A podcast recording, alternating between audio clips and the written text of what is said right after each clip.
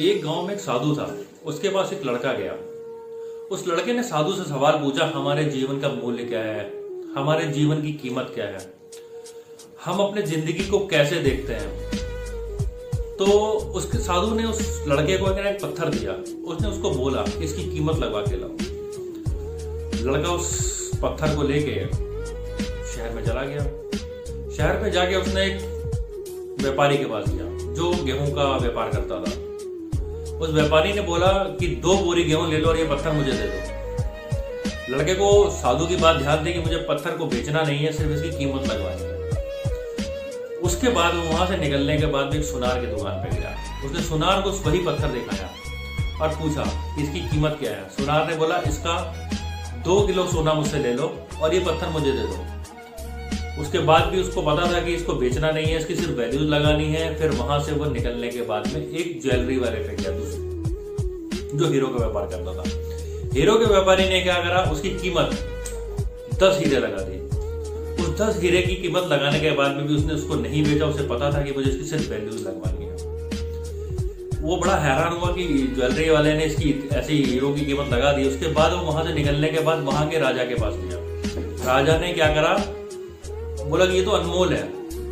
उस अनमोल होने की वजह से उसने बोला कि मेरी जितनी भी दौलत है ना ये उससे भी ऊपर है इस पत्थर की कीमत। तो ये बात सुन के उसे बड़ी हैरानी हुई।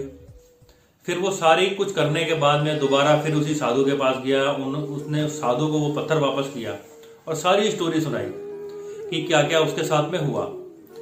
फिर उसने पूछा कि इस सबके पीछे रहस्य क्या है? मतलब बात क्या मुझे क्या बताना चाहते हो? तो उस साधु ने बोला, ये जो पत्थर है ना, यही आपकी ज़िंदगी है और यही आपकी ज़िंदगी की कीमत है कि आप ज़िंदगी में क्या बनना चाहते हो, ज़िंदगी को अपनी क्या पहचानना चाहते हो।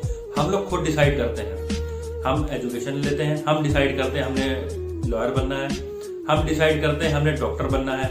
हम डिसाइड करते हैं कि हमने कौन सा प्रधानमंत्री बनना है, कि राष्ट्रपति बनना है, कि मुख्यमंत्री बनना है, या हमें पॉलिटिक्स में जाना है, या हमने बिज़नेस करना है।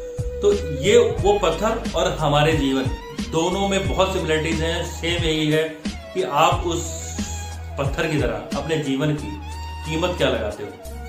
तो ये मेरा बहुत इंपॉर्टेंट मैसेज था आपको बताने के लिए इस स्टोरी के थ्रू कि जिससे आप ये समझ पाओ कि फ्यूचर में आप भी कोई भी गोल डिसाइड करते हो, वो उसके जिम्मेदार आप होते हो। उसको आपको ये पता होता है कि ये गोल मैंने डिसाइड किया था। अगर मैं डॉक्टर बनता हूँ या इंजीनियर बनता हूँ या ज़िंदगी के किसी प्रोफेशन में जाता हूँ तो ये आपको अपनी कीमत लगानी है और आप कुछ भी करें ज़िंदगी में। लेकिन इस चीज़ को ज़रूर में ध्यान रखेंगे कि आपकी कीमत आपने लगानी है और क्या लगानी है, ये आपको डिसाइड करना है। ठीक है दोस्तों?